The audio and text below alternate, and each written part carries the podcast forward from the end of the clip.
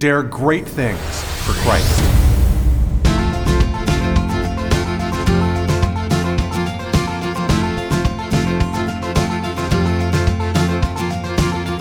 Christ calls us to dare great things. In the marketplace, as well as in the mission field, there has never been a time like the present for the spirit of the Catholic entrepreneur. Now is the time for men and women of great courage and great vision to engage our church and our culture. Now is the time to dare great things.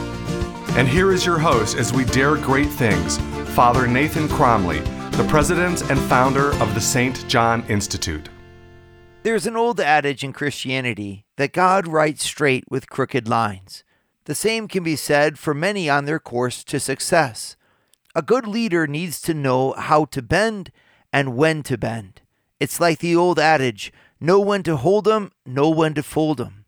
That ability to change course in the midst of a project we refer to as pivoting, beginning by our understanding of success and lived through our willingness to change Sometimes our ability to succeed depends upon our ability to pivot. Hi, everybody. I'm so glad to be back with you again and to be able to speak with you about how we are supposed to lead in the footsteps of Christ and as his agents in the world, both being people of power and success, which you all are, but also people of faith. And how do we combine and, and bring those two together? I think that actually, believe it or not, the world even in its secular success models, has need of the wisdom of God in order to be perfected. Just like, believe it or not, the practice of Christians can be honed and can be regulated in a sense also by the realism that comes from the secular world. I think that the two, in other words, can can go hand in hand like grace and nature, or like the soul and the body or like charity and friendship. I mean, there's a lot of analogies like this, but faith and business or spirituality and business actually have a lot that is consonant. And the leadership that comes in faith and the leadership that comes in our business actually also have a lot that is in consonant with each other. And this is exactly what you found in your various positions of power and authority in the world you found that actually the wisdom of God has a word to say about what can make for ultimate success, even from a worldly perspective.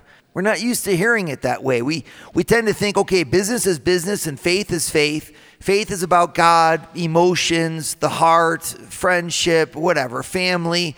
And that our business, that's where numbers matter, drive matters, and where materialism kind of flourishes. And I agree, it certainly can be that way especially if we leave business bereft of the guiding light of faith and the presence of God that comes to it through believers. I just don't want to see it left bereft of that. I actually think that God sends believers into the world of business so that business can be done in and with and through His grace. And when that happens, an amazing thing is it takes place. First of all, our businesses themselves become places where Christ can operate within the employees and within the culture of that working atmosphere, allowing all of those who are engaged in business to actually be sanctified during the day. And also something amazing happens. The product and the bottom line no longer become the ultimate guide to value by interjecting Christians in the work sphere who actually bring their faith to work, we actually change the dynamic and the parameters of the working experience itself. Because now people are working there for whom profit is not the end goal. It's a welcome goal, it's a wonderful fruit of, of what we do, but it's not the be all and end all that motivates a Christian in the workplace. And how welcome is that, right? Because when we have that attitude, we can then do the same thing to transform our world to say that the products that we create and the material goods that are made on the other end of business are also not the be all and end all. There's something greater called the dignity of the person and the spiritual beginnings and spiritual ends of every human being. Well, folks, that's not going to be proclaimed effectively if we limit religion's purview to the family as wonderful as it is, and even as religion might have a, a, primary focus on the world of family, it cannot forget that secondary focus that it has to have on the world of work. If it does, then nothing will regulate or rein in the powers of a, just a really robust, but sometimes an, a greedy, manipulative, and grinding form of capitalism that actually can bring people down instead of lifting them up. Capitalism needs to discover its soul, and any economic system has and finds its soul in the people who use it and who employ it. And so, how wonderful it would be to have true Christian capitalists who both advance the society and do so with its ethical norms intact, primary, and always assured. Well, guys, that's the role of the Catholic business leader, and that's why I'm taking the time to talk to you. But I want to go beyond today just looking at that in a general sense. I want to get into the nitty gritty and talk about some of the lessons that we actually can learn in the secular sphere from Christianity and things that Christianity can be reminded of and improve upon in practice that come from the secular sphere. And at the heart of it all is this understanding of the word pivot. I just love that word because it's really the heart of the flexibility that denotes someone who wields power with a true art, right? When you're really in power and you're really driving a team forward, Flexibility is going to be the guarantor of your success. The person who can change, who can flex, who can move and do so well, and the different circumstances that can come their way during a process of production or a process of anything, you know, really that, that we're running or making in our lives, that person's going to guarantee the success of the team. You don't just need a driver, in other words, you need an intelligent driver someone who has a strong sense of analogy, who can reposition the goal in the perspective that's consonant with the circumstances that limit the exercise of that particular endeavor or the functioning of that team. That takes a lot of intellectual giftedness and it takes an ability to re say the same things in many ways. But this analogy is the power of analogy is actually side by side with this important concept of being able to place the pivot and to place it well. So before we go any further, I want to stop and just say a prayer and ask the Holy Spirit to come upon us. In the name of the Father and of the Son and of the Holy Spirit. Amen. Dear Lord, we gather today in order to hear your wisdom, to learn from you. We ask you to imbue this particular conference with the power of your Spirit. Guide us, mold us, lead us, so that we can lead your children towards you in justice and in truth. We ask this through Christ our Lord. Amen. St. John, pray for us. In the name of the Father, and of the Son, and of the Holy Spirit. Amen. All right, so where do we begin? The power of the pivot is always positioned, first of all, within the context of the drive that the leader exhibits in order to attain a goal. We're not pivoting, in other words, at the level of planning. Planning doesn't pivot. Planning incorporates circumstances that are there into the plan ahead of time. It's almost like aiming the gun, right? A lot of times young entrepreneurs are accused of proceeding as ready, fire, aim, right? Like we're ready and then we just start doing things and we never took the time to really aim. Well, that's all done by the understanding that we have of our plan and the planning and strategy that we formulate. But in that, we try to understand every circumstance that could come together and find the optimal way. The difference is that after you've actually engaged in the activity and you're running things, the best made plans are those that are dynamic, able to change. And how is it that we can change them? And give ourselves permission to change well enough and frequently enough to guarantee success. Would you like to hear more from Father Nathan? Join the St. John Leadership Network and receive a two minute glance at the gospel every Sunday morning right to your phone. To learn more, go to www.stjohnleadershipnetwork.org slash member and join for free today. There's an old adage that the best plans are always dynamic, right? That is the best laid plans are always those that are able to change, and that's because anyone who's ever led an endeavor in truth knows to expect the unexpected. I think it's one of those kind of clever scenario, uh, sayings that sums up what all of us need to constantly remember. Because we can be really hard on our leaders. We can act like our leaders should have thought of everything ahead of time. And, and sometimes people want to lead even in a vacuum, saying, if I'm a good leader, then I'm going to succeed no matter what. Forgetting that the greatest leaders that, that there were, are in history oftentimes failed. And they didn't necessarily fail because they were bad leaders. They didn't necessarily fail because they didn't have skill. They sometimes failed because their people were crazy.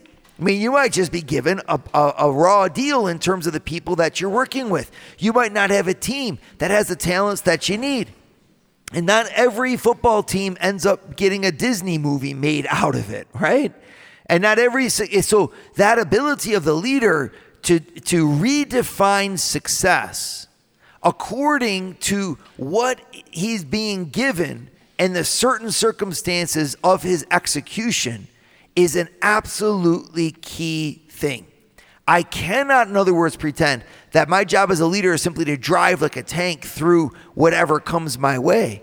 To really be successful, sometimes I have to know how to go around things, how to go over things, how to pick my battles, and even, yes, sometimes how to fail in small things so that I can win in the big thing.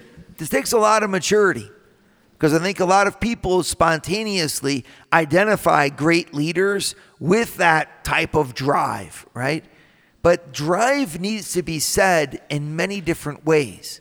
Sometimes drive is the charge up the mountainside. There is sometimes the need for the inexorable, passionate drive that takes a soldier to the top of the mountain and to take the, the defenses, you know, and hand to hand combat, right? And we know that a leader who has that kind of grit inspires confidence. But sometimes winning and success and drive are spoken with the intelligence to adapt, to pivot, and to move, not because the enemy needs to be overcome by sheer force, but because more can even be gained by making a friend out of the enemy, or more can even be gained by a strategic loss in order for an ultimate victory.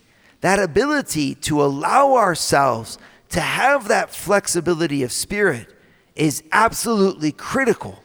And history is replete with examples. Just think of Thomas Edison, for example, when he invented the light bulb. It was an amazing series. He had to find what type of filament would burn in the, in the way that he need, he needed it to burn, in the context that he needed it to burn, and he tried like a thousand different kinds of filaments inside of the light bulb. And people around him were saying, Gosh, you know, you failed. You found 10,000 ways that the thing doesn't work. You keep on trying. I mean, he tried rat's hair. He tried bamboo. He tried eh, wood. He tried threads, every material that he could in order to see which one would be the correct way to make the light bulb function. And people were, of course, doubting his ability to do it. They said that he failed and he kept on failing. But when he finally succeeded, he said, I have not failed. I've just found 10,000 ways that won't work. Or in another spot, he wrote, I didn't fail a thousand times. The light bulb was an invention with a thousand steps. Or you go to the Wright brothers, for example, who are jumping off of the sand hill at Kitty Hawk. I hope everyone can one day climb that great sand dune at Kitty Hawk. Do you know that they crashed like a thousand times on that stupid hill before their plane finally took off? That's amazing to me. How many people laughed at them, said it was impossible? How many other people crashed a thousand times?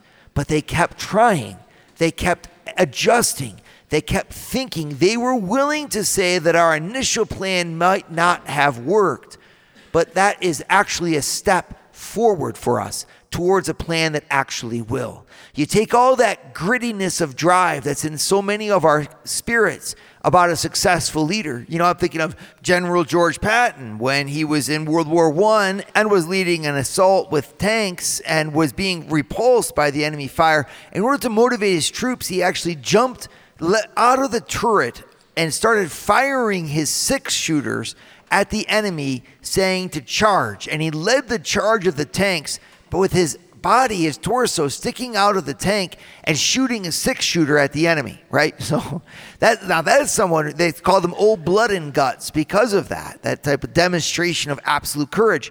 Obviously, there's a place for that. But most of the time, we leaders need to demonstrate an even, I would say, greater form of drive, which is the ability to not stop when we hit walls. Things happen. Our team, people, people's relatives die on the team, slowing the project down. The economy shifts. A pandemic bursts out amongst us all kinds of things that we couldn't anticipate happen. The supply chains are ruined, and because the supply chains are ruined, we can't have the pieces that we need. Or the attitudes of people change, and you can no longer lead in the old ways that you were used to because now we're in a different world and a different vocabulary and a different set of sensitivities. Well, how bad do you really want to get to the top? to be able to really get there in a situation like that, I have to be able to demonstrate flexibility. And this is where your Catholic faith can come in to help you in a great way. Obviously, the world of spirituality and the world of practicality are not the same. Obviously, there's limits between the two, and sometimes people will invoke spirituality in order to reduce it to just another exercise of a, of a means to the end of a practical success. I'm not doing that though. What I am saying is that we who are Christians can, with savvy, be able to uh, make the pivots and make them well because of what we've learned from our faith. I'm talking here about the doctrine of providence. The doctrine of providence holds that God is never outdone and that at any moment of our lives, God's grace is present in order to guide us towards union with Him. And because of that, uh, we always maintain a fundamental optimism that says, I cannot be undone because if God is behind me no matter what, I know that if I'm with Him, I'm going to achieve the final end goal of salvation and union with Him. Even if you're on the earth, that's written large in the letters of the cross and of defeat and of failure. Well, in an analogous way, the intelligence of the practical organizational leader, the work leader, the leader in business, needs to have that same type of optimism. What will sink you is if you discourage yourself from ever being able to make a pivot. Many of us find that our desire for perfection is greater than our desire for success.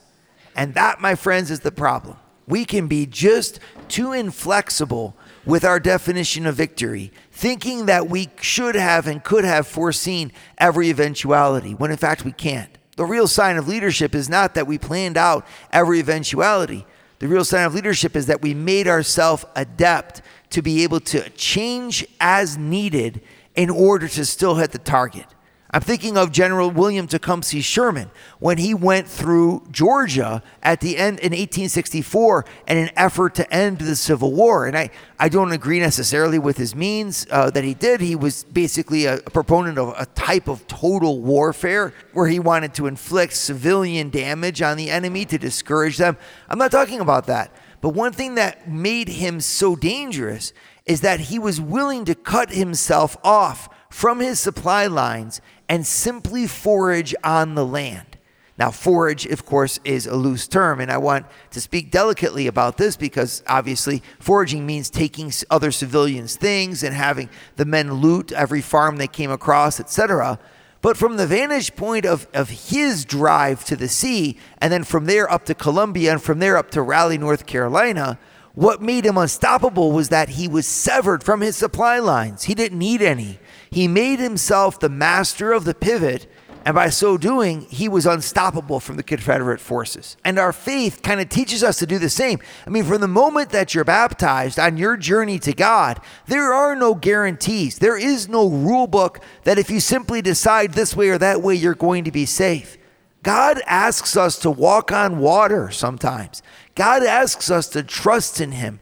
God asks us to make a myriad of decisions every single day with our freedom, knowing that we'll be judged based upon our free acts.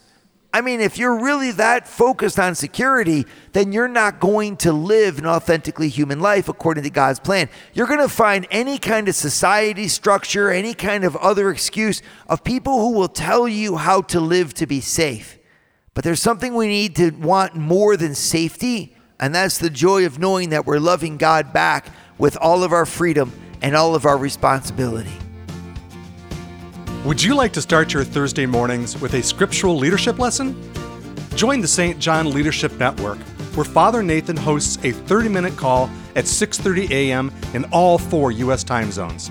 To learn more, go to www.stjohnleadershipnetwork.org/member and join for free today.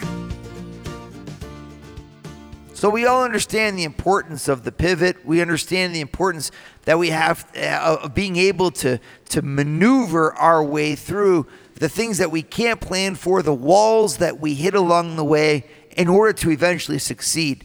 But where does it all begin? How do I unleash my ability to pivot and to pivot well?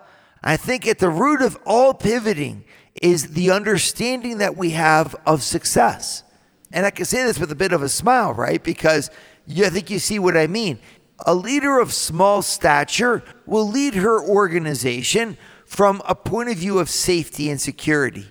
In other words, guaranteeing to their board, to their investors, to their, the people that are above them that in fact they have a wonderful plan, and then following that plan to a T. When bad times hit or struggling moments come, they can then blame any kind of failure upon everyone around them and be safe and secure. I followed the plan. I did what I was told. And be with their people, they can be extremely rough, saying you didn't do what was told, success is jeopardized by you, etc. And I say they're leaders of a small stature because while they might be excellent and useful in certain scenarios, and I don't I don't disparage their total value, but they there's something lacking. A true leader will be able to navigate in waters that are not charted because they demonstrate thereby an understanding of the process and an ability to speak to the heart of their team that enables them to be successful no matter what. I'm thinking here of Ernest Shackleton, uh, an amazing explorer of the Antarctic.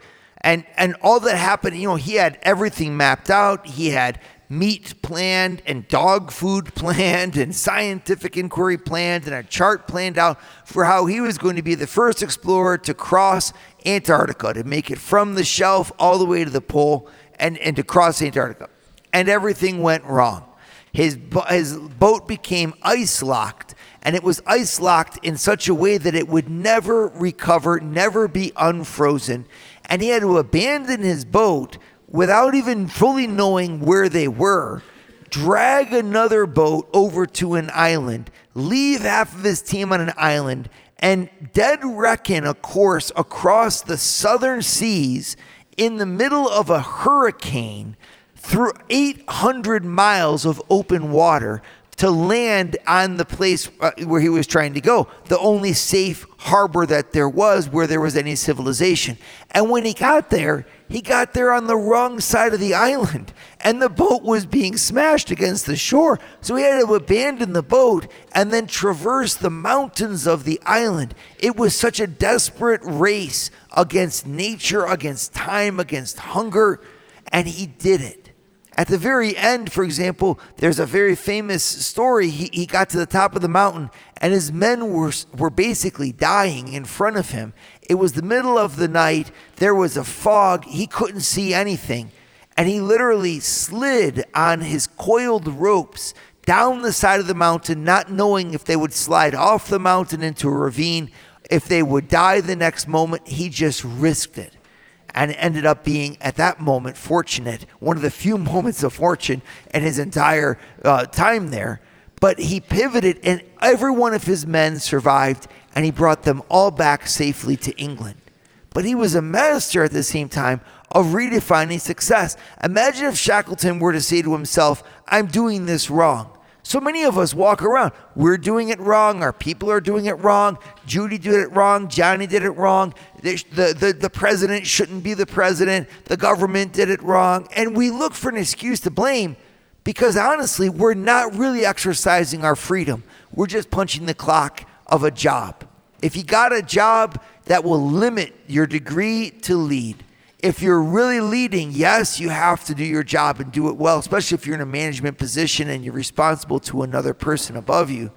But you can also demonstrate for the company, for your group, such a dedication to success because of your fundamental optimism and your fundamental ability to redefine success not according to your ability to follow a bunch of rules and regulations and plans that you devised, but upon your ability to bring your team united to the goal that is desired. And Catholics, Christians, we ought to be excellent at this because it's called the riddle of life.